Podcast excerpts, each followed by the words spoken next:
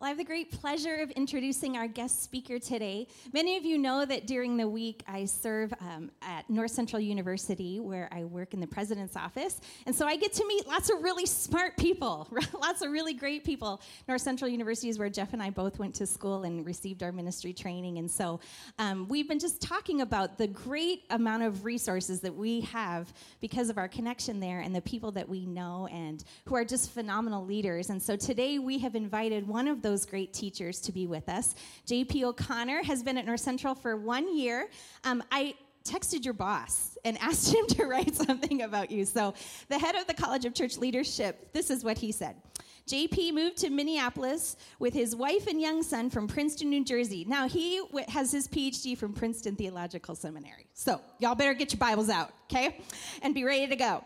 Um, where he went to school and he also taught. He is a New Testament scholar who is a recognized authority on the Gospel of Mark and a recipient of few academic awards and recognitions. He also has served in pastoral ministry, and I learned this morning he served in kids ministry. So a theologian that likes to serve with kids, right? You can't get much better than that. The reason he chose to come to N C U was that he wanted to teach somewhere that he be allowed to pastor students. J P and Krista recently had another brilliant baby. Your baby apparently is brilliant. And he is doing a fabulous job as both a professor and a mentor of students. So would you guys give a warm welcome to J P O'Connor? Wow, wow. Man, if that's from my boss, should I ask for a raise, Christy?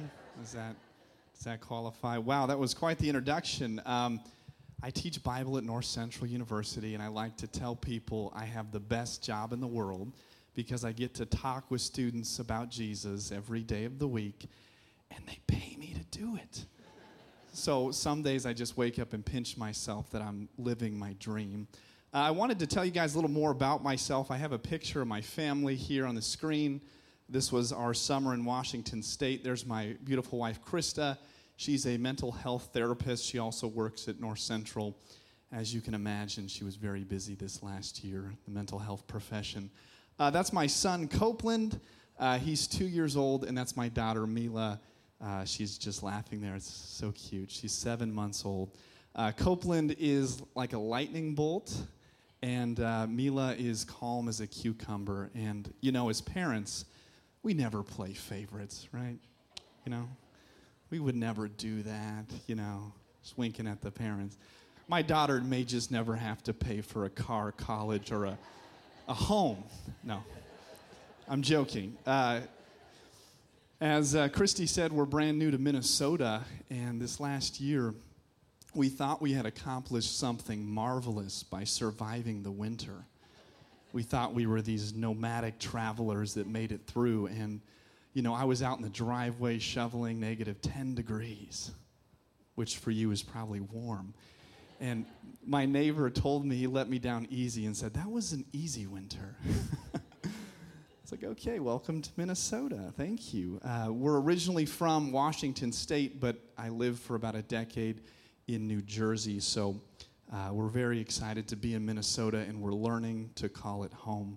I'm so honored to be here this morning. Thank you pa- to Pastors Jeff and Christy for having me and for sharing your pulpit with me. I feel like I have a word from the Lord for you today, uh, so without further ado, let's open up in a word of prayer. God, we need you. It's no surprise.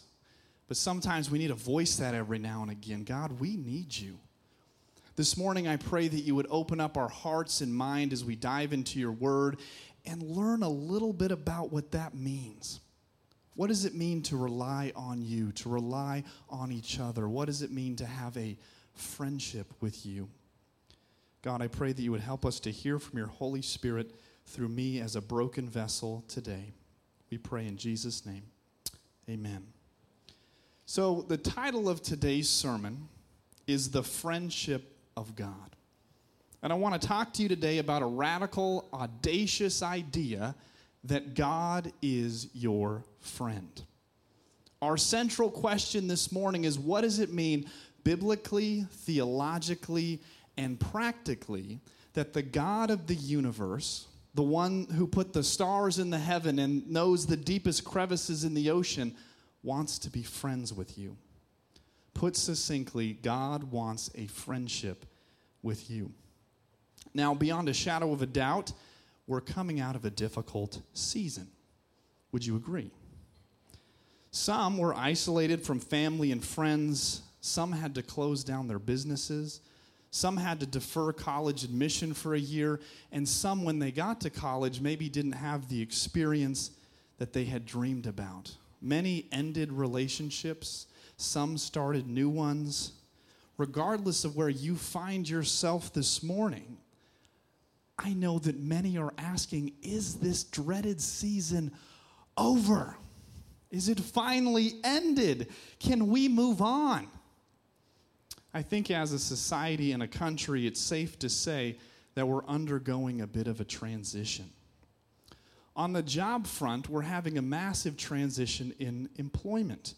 Some experts are calling this the Great Resignation because millions of workers have decided to quit their jobs in search of something new and more fulfilling.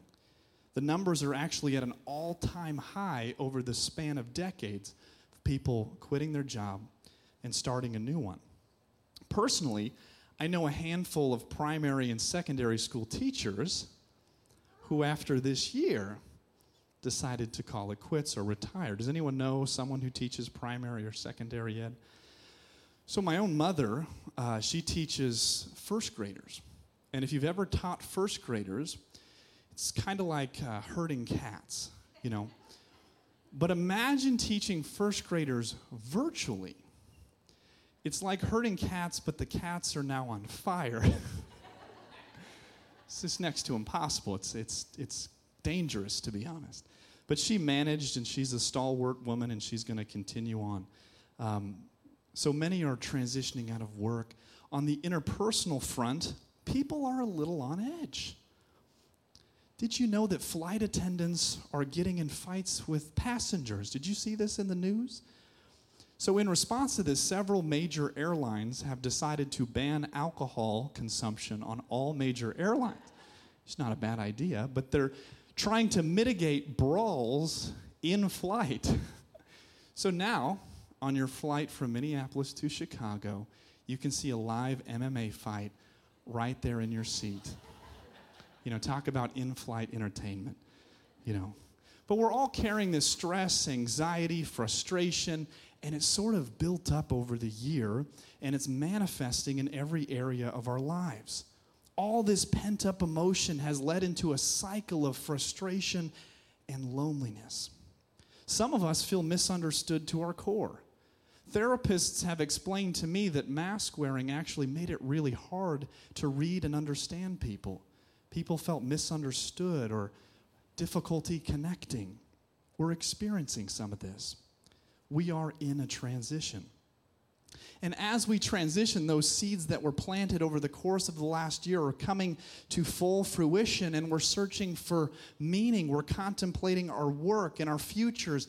Maybe you're trying to rekindle some friendships or relationships that were fractured or maybe not well tended over the course of the last year. I think all of us can relate to one of those things or another. In the midst of this, God offers you a free and loving gift to embrace you as his friend. And that's what I want to talk to you about this morning. So the first place to go uh, for a biblical concept of divine friendship is with the person of Abraham. In Isaiah forty-one eight, I'll have this on the screen, it says this, "But you, Israel, my servant, Jacob, whom I have chosen, the offspring of Abraham, my friend." Second Chronicles twenty, verse five says this, "Jehoshaphat stood in the assembly of Judah and Jerusalem in the house of the Lord before the new court and said, 'O Lord, God of our ancestors, are you not God in heaven? Did you not, O God, drive out the inhabitants of this land before your people Israel and give it forever to the descendants of your friend Abraham?' James two twenty-three in the New Testament says this, "Thus the scripture was fulfilled that says, Abraham believed God, and it was reckoned to him as righteousness, and he was called the friend of God." Now, I want to explore this question, how on earth did Abraham receive such a prestigious title of friend of God? How did this happen? And there are many stories we could turn to to sort of work out that question, but where I want us to go today is in uh, one of my favorite passages in the book of Genesis, Genesis chapter fifteen. So if you wouldn't mind opening up your Bibles or your phones to Genesis chapter fifteen, verses one through six.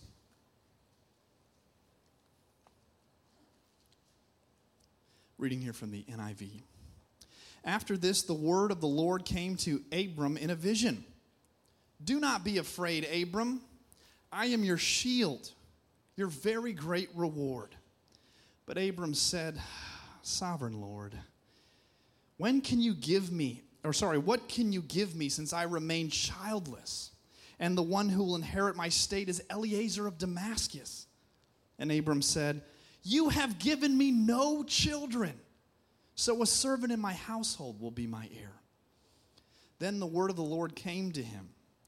'This man will not be your heir, but a son who is your own flesh and blood will be your heir.' He took him outside and said, 'Look up at the sky and count the stars, if indeed you can count them.' Then he said to him, 'So shall your offspring be.' Abram believed the Lord, and he credited it to him as righteousness." So the scriptures tell us that Abram or Abraham believed God, and it was credited to him as righteousness. The word credited here is somewhat like a bank account transaction, okay? So imagine one day you woke up and there was a million dollars in your bank account. If you're anything like me, you would expect a call from the F B I or I R S shortly thereafter, right? Because that just doesn't happen. But in this case, Abraham is credited righteousness, though he has done nothing or next to nothing. All Abraham did was one single thing, and he believed. He had faith. And that word faith can be easily misunderstood. It's not something you really do or have to work hard at. It's not easily quantified and measured. God tells us, or sorry, the scriptures tell us that Abraham was told something absolutely bonkers, and he decided to believe it. Full stop. In case you're unaware of the utter insanity of what's happening in Genesis fifteen, let's do a quick review. Three chapters earlier, in Genesis twelve, Abraham left his house and home to follow a God he had not previously known. Remember, Abraham didn't know this Yahweh God. He was a nobody in Genesis eleven, and all of a sudden this God calls out to him out of the blue and asks him to leave everything. It wasn't a small request. It was the biggest request you could ask him. Migrate to a new place. Leave everything. So Abraham abandons house and home, and just to make matters worse, the scriptures tell us he's in the middle of a famine. So imagine leaving house and home. You don't really know where you're going. You're just depending on the voice of God in the middle of a famine, and it's difficult to find any food. Abraham was promised innumerable offspring and land, but up to this point in the story, he has seen nothing. The promise has not yet been fulfilled. He's experienced hardship after hardship. So Genesis fifteen rolls around, and God reminds Abraham yet again of his promise, and Abraham takes a deep breath. And he decides to trust in what God says. In the face of famine, poverty, homelessness, Abraham says, "Okay, God, I trust you." Now, our central question for today still is on the table. This doesn't exactly answer how Abraham earned the title friend of God. The word for friend that we see in Isaiah forty-one and Second Chronicles twenty is also the word in Hebrew for love. In some contexts, this word friend could be translated as beloved. So Abraham is God's friend, but if you look at the language, he's also God's beloved. And this term, friend or beloved, doesn't really connote emotion as much, strong infatuation. The term actually refers to unwavering commitment. Like a long-lasting marriage, emotional intensity may ebb and flow, but commitment is as steady as the rising sun. And by the time we get to the New Testament in James chapter two, the word really means the same thing. It can be friend or beloved, one who is loved by God. So I would suggest to you that Abraham is referred to as God's friend, not because of this emotional infatuation or enthrallment, but because of a deep commitment. Do you think Abraham woke up every day feeling madly in love with God? Do you think there were days when he was overcome or overwhelmed with despair? Maybe he wanted to throw in the towel. A common misunderstanding that I encounter with the figure of Abraham is a lot of people assume he was this flawless, perfect guy. But the scriptures tell us uh, quite the opposite. Abraham was far from perfect. Uh, I don't mean to air out his laundry, but, you know, we can review. He was called the father of our faith, but it was a bumpy road getting there. Abraham lied on a few occasions. And in one of those lies, he jeopardized his own wife, Sarah, her safety and security. He called Sarah his sister, and she was almost taken advantage of by the king. Abraham, in Genesis sixteen and twenty-one, tried to take the promise of God into his own hands. I'm going to get this done myself. And as a consequence of that, a woman named Hagar and her son Ishmael were banished into the wilderness to fend for themselves. Abraham doesn't have a penny in his bank account some days.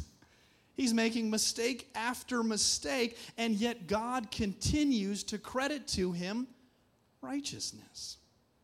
Perhaps like you or me, Abraham's resume is far from impeccable. And for this reason, we see that perfection is not a prerequisite for God's friendship. Someone needs to hear that again. Perfection is not a prerequisite for divine friendship. The scriptures tell us that Abraham's love-infused trust in the face of great uncertainty and an unpredictable future is what fostered this friendship with God. Does an unpredictable future sound familiar? Facing the unknown, not sure what the next week is going to look like, God's friendship is something we can bank on, not because of something we do, because he's the kind of friend that continues to fill up our accounts as we need them. Abraham, though the obstacles were enormous, was extended lifeline after lifeline by God.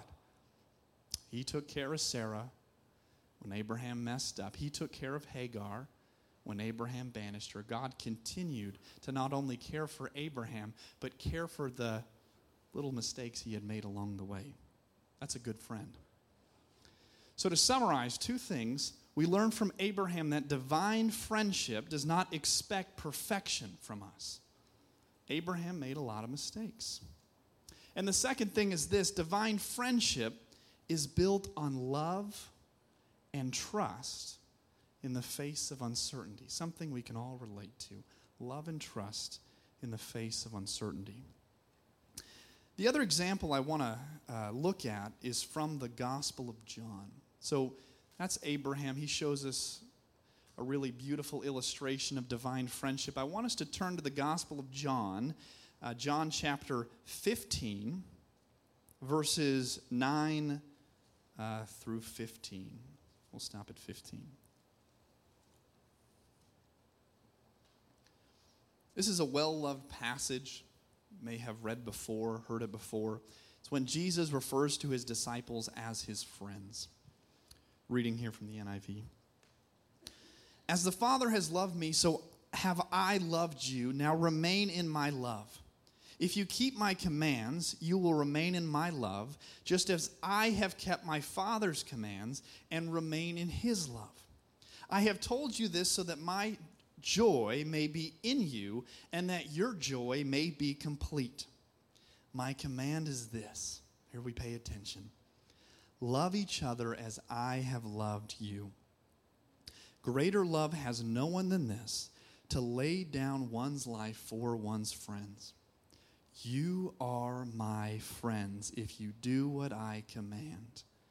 I no longer call you servants because a servant does not know his master's business. Instead, I have called you friends. For everything that I learned from my Father, I have made known to you. John chapter fifteen appears in the middle of what scholars call the farewell discourses in John. It's essentially the time in Jesus' life when he's saying his final goodbyes to his disciples. It's near the end of his life. We don't have anything like it in Matthew, Mark, or Luke. This appears only in the Gospel of John. Now, in the ancient world, a disciple was a student. The word disciple simply means student. And by referring to his disciples as friends, Jesus is doing something pretty radical. It's kind of edgy. You could be a student of a philosopher like the great Socrates. You could be a student of a rabbi like Jesus. But there was always a distinct power dynamic in a student-teacher relationship, right? You're not friends with your teacher. I know this very well. I, I teach. And uh, my rule of thumb is you can't be my friend if you're in my class. I mean, imagine if I did that, right? Everyone thought they were my best friend. Hey, I don't have to turn in that assignment. I'm good friends with the prof. Oh, he's not going to grade me down for that. He's my best friend. I can't do that. I would lose control of my classroom. To some extent, I have to maintain law and order in the classroom, right? People have to turn things in on time and so forth. Jesus calls his disciples his friends. It's a big deal. I want to talk a little bit about what this word friend means, because we can bring to it some of our own gloss for the term, what we think it means. But in John's world, when John's writing his gospel and, and Jesus spoke this, there's a distinct meaning for friendship I want to just show you. So in the ancient world, friendship could have three categories. The first one was you could have a friendship built on pleasure or entertainment. Right, so today this would be the equivalent of, for you online gamers, your Fortnite pals, okay?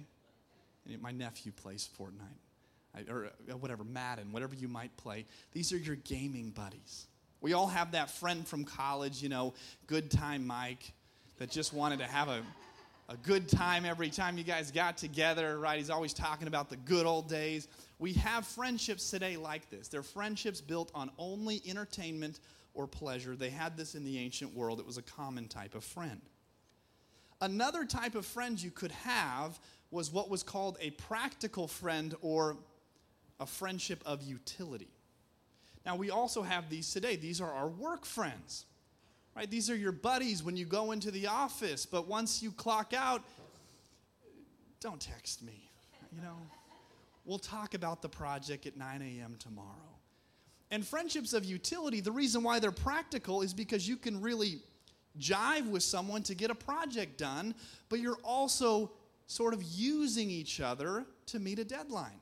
There's some form of utility involved. In the college setting, this is your study buddy, right? You might partner up with, I was always the kid that was this, you know, smarter kid, maybe taken advantage of. I thought I had, it's, it's, uh, it's how I met my wife, but that's another story.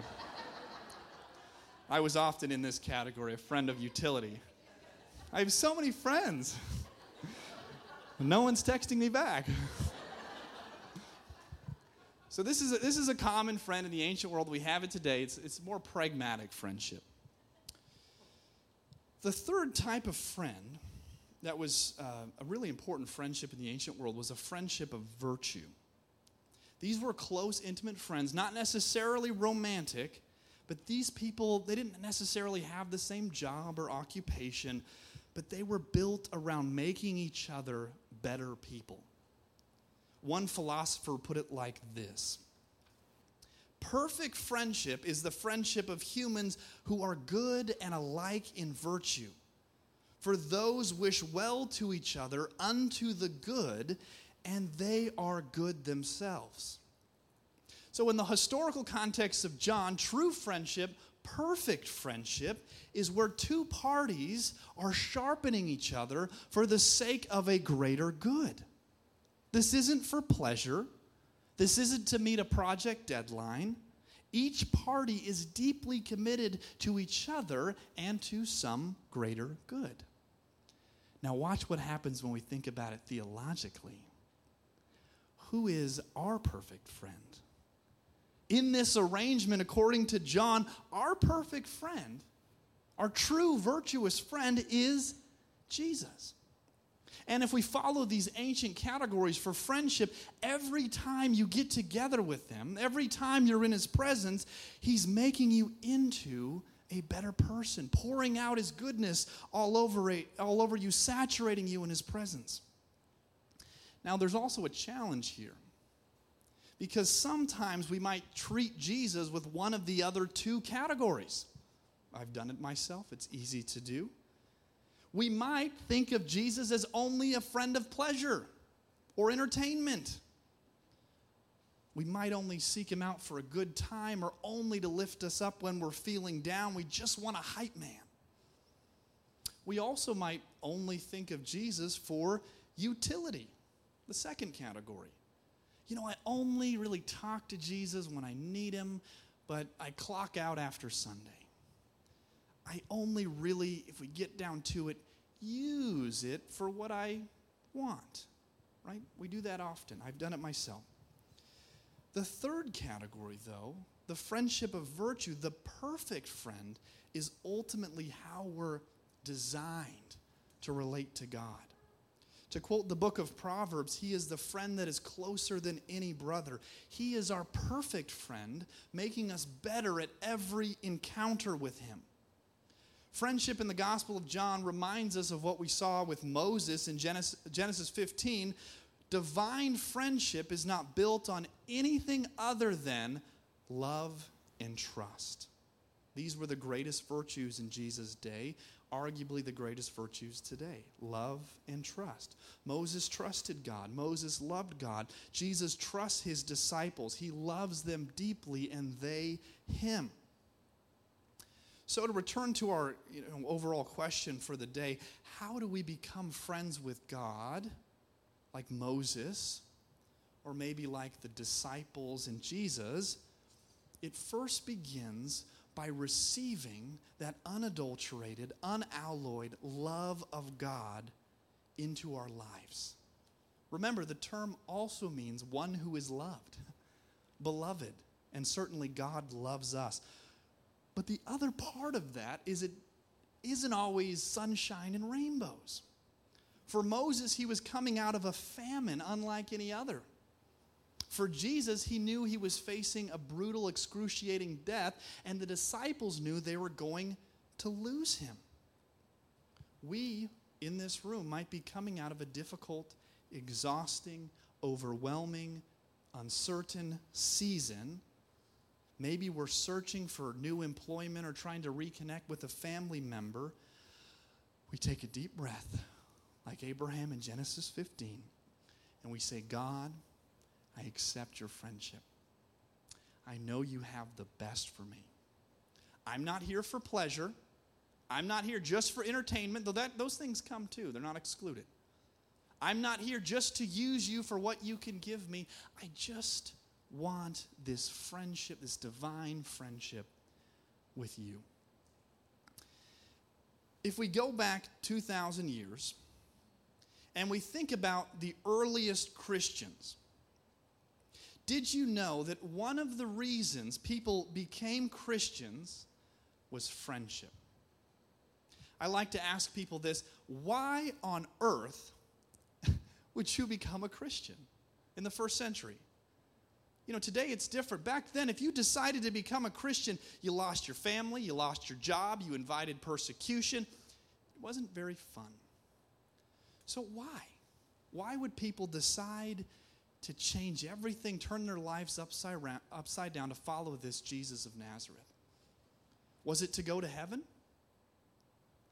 Maybe, but ancient people had plenty of heavens. They had concepts of heaven and the afterlife. They had their heavens. Was it to just avoid hell? Well, again, thinking like an ancient person, many already had concepts of divine punishment, and many were way worse. So is that just the reason? Well, perhaps, but another reason why people became Christians was in search of friends. I mean, imagine who was sitting in the pews, the very first pews in the church. We know from First Corinthians that there were enslaved people sitting in the pews. We know from the book of Acts there were women, maybe high-standing women, who didn't have a family. We see from also from Acts there were foreigners and strangers, even orphans and widows, who decided to join Christianity because they were lonely, isolated, and in need of a loving group of friends. I believe it is the mission of the church to live out the first mission of the church. The church today were to live out the same mission of Jesus. And I invite you just to take a moment, look around the room. You know, make some awkward eye contact with someone around you. Okay, look them right dead in the eye and don't blink. No, no, you can blink.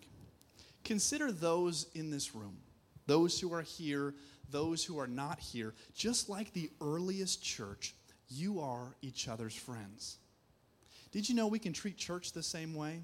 Just for entertainment, just for utility. As a parent, childcare is just great, right? It's an hour break from your kids.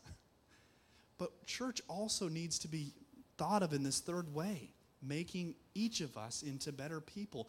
We are each other's friends. God is our friend, but we also experience the friendship of God through each other. God actually designed it this way. As you show me godly friendship, so I can experience friendship with God all the more. I want to close today by talking about a famous theologian uh, by the name of Dietrich Bonhoeffer. Has anyone heard of Dietrich Bonhoeffer by chance? For those that don't know, this was a guy who became famous for taking a rise against Hitler in the early nineteen thirties in Germany. It was during this time that a large portion of Christians started to compromise with Nazis and Nazism. In the early nineteen thirties, many were okay with it. At the time, a majority of Germany actually identified as Christians. Christianity was a large presence in Germany. And as such, a growing number were more and more comfortable with the idea of Hitler and Nazism. But not Dietrich Bonhoeffer. From the start, he objected. And he would eventually be executed in a concentration camp in nineteen forty-five for his involvement in a plot to overthrow Hitler. It's a great story. If you haven't heard it, you should read about it. Among his many works, he wrote a little book in nineteen thirty-eight entitled Life Together. And this is one of those books that really changed my life. It's a really small book, like a dollar on Amazon. It's one of the most influential books for me as an early Christian. And in this book, Bonhoeffer writes it while his world is falling apart. The next year would be the beginning of World War Two. His Christian community at large seems to be crumbling and fracturing and at odds with each other. And he's living in this shared housing with other Christians. And so he says, I'm going to write about the church. What is the church? What's the true church? In this book, uh, we get Bonhoeffer's ideas of what the church should look like. And I want to read to you a small excerpt from his section on the church's ministry one to another, or as I like to call it, the section on friendship. This is what Bonhoeffer says. We'll have it um, on the screen for you to follow along. The first service that one owes to others in the fellowship consists in listening to them. Just as love to God begins with listening to his word, so the beginning of love for brothers and sisters is listening to them. Harder than it sounds. It is God's love for us that he not only gives us his word, but also lends us his ear. So it is his work that we do for our brother and sister when we learn to listen. Christians, especially ministers, so often think they must always contribute something when they are in the company of others, that this is the one service they have to render. They forget that listening can be a greater service than speaking. Many people are looking for an ear that will listen. They do not find it among Christians because these Christians are talking when they should be listening. But he who can no longer listen to his brother will soon be no longer listening to God. Bonhoeffer outlines for us a sketch of what Christian community should look like, a place rooted in Christ Jesus where friendships are formed. He writes, in the middle of rising political tension and a fracturing Christian community, he doesn't use the term friendship here, but he is thinking along the same lines as Moses in Genesis fifteen or Jesus in the Gospel of John. We must practice listening to each other. If you're here this morning and you're feeling anxious, frustrated, lost, or lonely, the good news for you today is God wants to be your friend. Like Abraham, like the disciples of Jesus, God desires to call you my friend. How do we become friends of God? Well, if you consider yourself a follower of Jesus Christ, this invitation is already open and available to you. But if you find yourself in a dry spell, I encourage you to spend time with God's family. Go to the church events, the many that they're offering this summer. As we continue to transition, we have to break these old habits. When our impulse is to withdraw, we should send a text message, reach out, and practice the art of listening to each other. I need you, and you need me. Now, someone might say, well, why can't I hear from God? If God is my friend, as you say, why do I have trouble speaking with him, listening to him, hearing from him? Bonhoeffer would say those that have trouble hearing from God are having trouble hearing from their neighbors. And the first way to learn to listen to God is to hear it through a friend in the church. Hear it through his word. This is hard work. I got my hearing uh, checked this week, and it's actually kind of funny because it's an ongoing feud with my wife. Has anyone had a spousal feud s- settled by a medical doctor? The claim is I can't hear, and you know, get it checked. I have perfect hearing. I have trouble listening.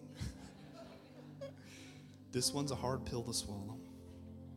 But what's funny is when I was taking that hearing test, I was thinking I was on my A game. I was listening for every single beep, didn't want to miss a one. You know, I was clicking that thing, you know, like it was a video game. But this is so true about how we should apply our listening skills to each other and to God, right? Really hone in, really listen for that still small voice, because he wants to talk to you. He's probably already talking to you, maybe through someone else in your life right now. Solitude is not a bad thing either. Sometimes we need to get away, go on a walk in nature, you know, take a break from the kids for thirty minutes to really hear from God. Sometimes we need to do that. But I encourage you this week to connect with each other and listen intently for that divine friend, because he so desperately wants to connect with you. He's a good friend, but he's also a perfect friend. Let's pray. God, thank you for the friendship you offer us through your son, Jesus. We are ultimately so grateful for your salvation that those of us in this room know we're sinners who have a laundry list of mistakes, and you have saved our heart and our soul. But God, may we not forget that you're also our friend, that you don't just leave us a ticket to get to heaven and take off, but you want to go along with us for the ride, that you're there every step of the way, even when there's famine and poverty and homelessness. God, that you want to be our friend. God, I pray for us that we would learn to listen. Listen to your still small voice, but also listen to our brothers and sisters, even in this room. Maybe it's a hard word. Maybe it's one we've heard before and we're not really interested. Help us to know how to listen, like we're taking a hearing test. We love you, God. We pray these things in Jesus' name. Amen.